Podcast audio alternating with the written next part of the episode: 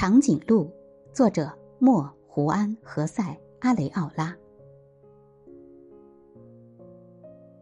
上帝发现自己把最喜欢的树上的果子挂得太高了，他没有别的办法，只能拉长长颈鹿的脖子。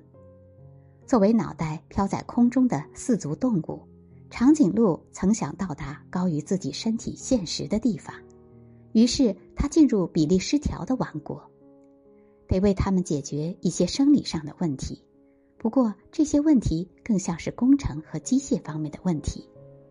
长十二米的一个神经系统，依靠像深井水泵一样工作的心脏来抵抗重力法则，从而向上涌出一股血流，并且在这样的高度之上，还有一个能向上伸长的舌头，可以够到它的后嘴唇所及之处，再往上二十厘米的地方。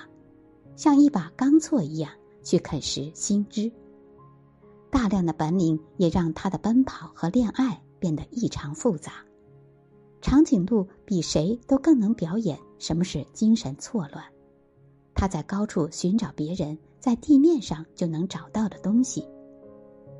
他最终还是得时不时的弯下身子喝水，所以不得不练习反方向的杂技技巧。这时。它便和驴子一样高了。